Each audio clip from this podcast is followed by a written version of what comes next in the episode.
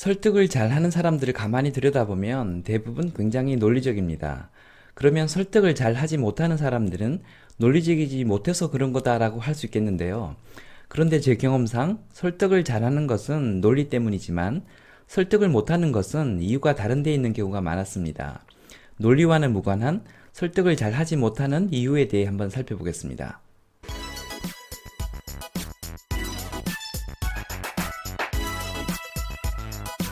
안녕하세요, 장프로입니다.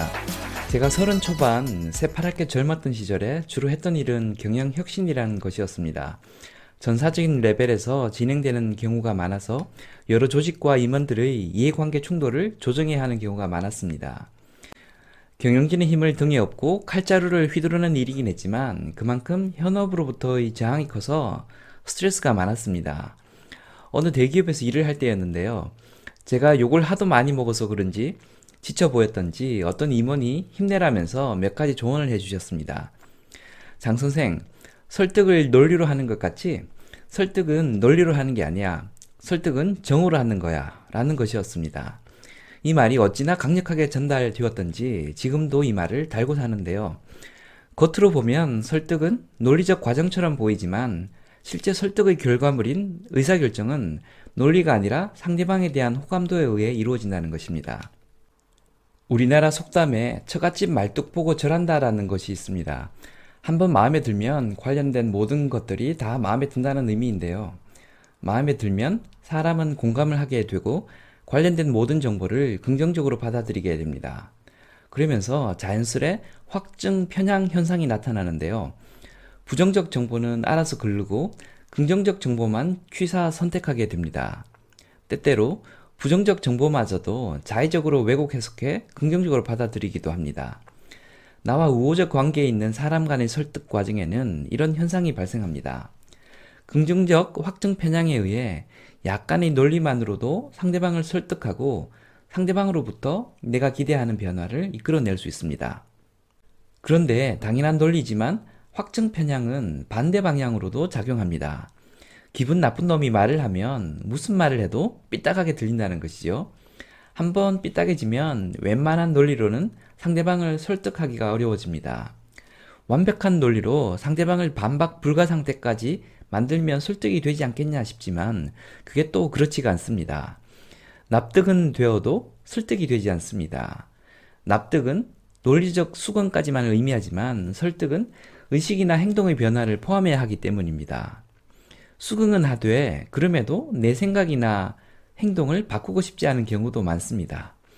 그건 네 생각일 뿐이고 나는 알 바 아니고 뭐 이런 반응이 나오게 되는 겁니다.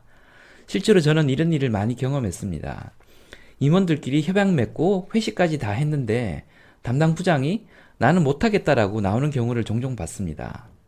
저 임원은 곧 나갈 사람이고 나는 뒤에 남아서 저 똥 다 치워야 하는데 난 못하겠으니 하려면 당신이 하시오. 이런 말을 실제로 들은 적이 있었습니다. 예전엔 저도 잘 느끼지 못했는데요.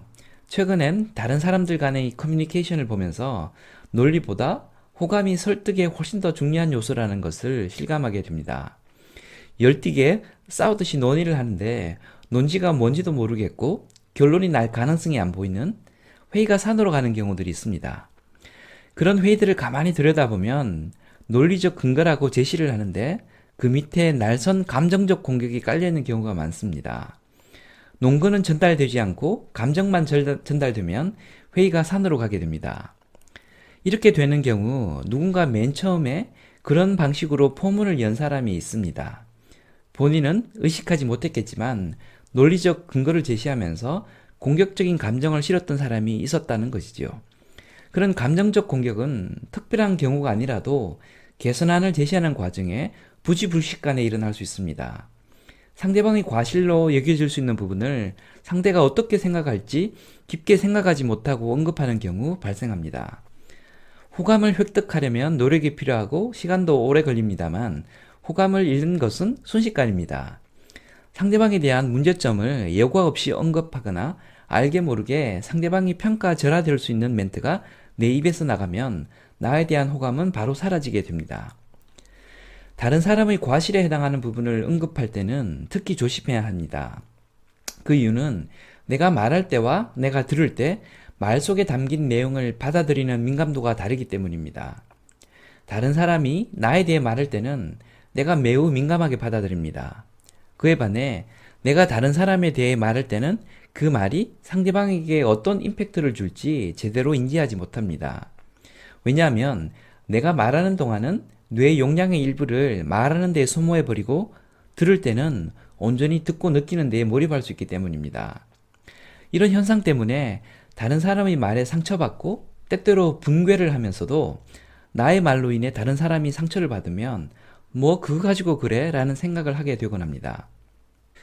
다른 사람의 과실과 관련된 내용을 언급할 때 특히 조심해야 하는 두 번째 이유는 상대방이 공격을 받았다는 느낌을 약간이라도 받게 되면 자기 보호를 위한 방어기제를 작동시키기 때문입니다. 방어기제가 작동을 하게 되면 내가 말하고자 하는 의도나 그와 관련된 논리적 근거에는 집중을 하지 않게 됩니다. 반대로 내 말 속에서 논리적 문제점을 찾아내어 자기가 잘못한 것이 없다는 것을 입증하는 데 생각이 집중되어 버립니다. 그렇게 되면 논리는 무의미해지고 설득은 요원해지게 됩니다. 결론입니다.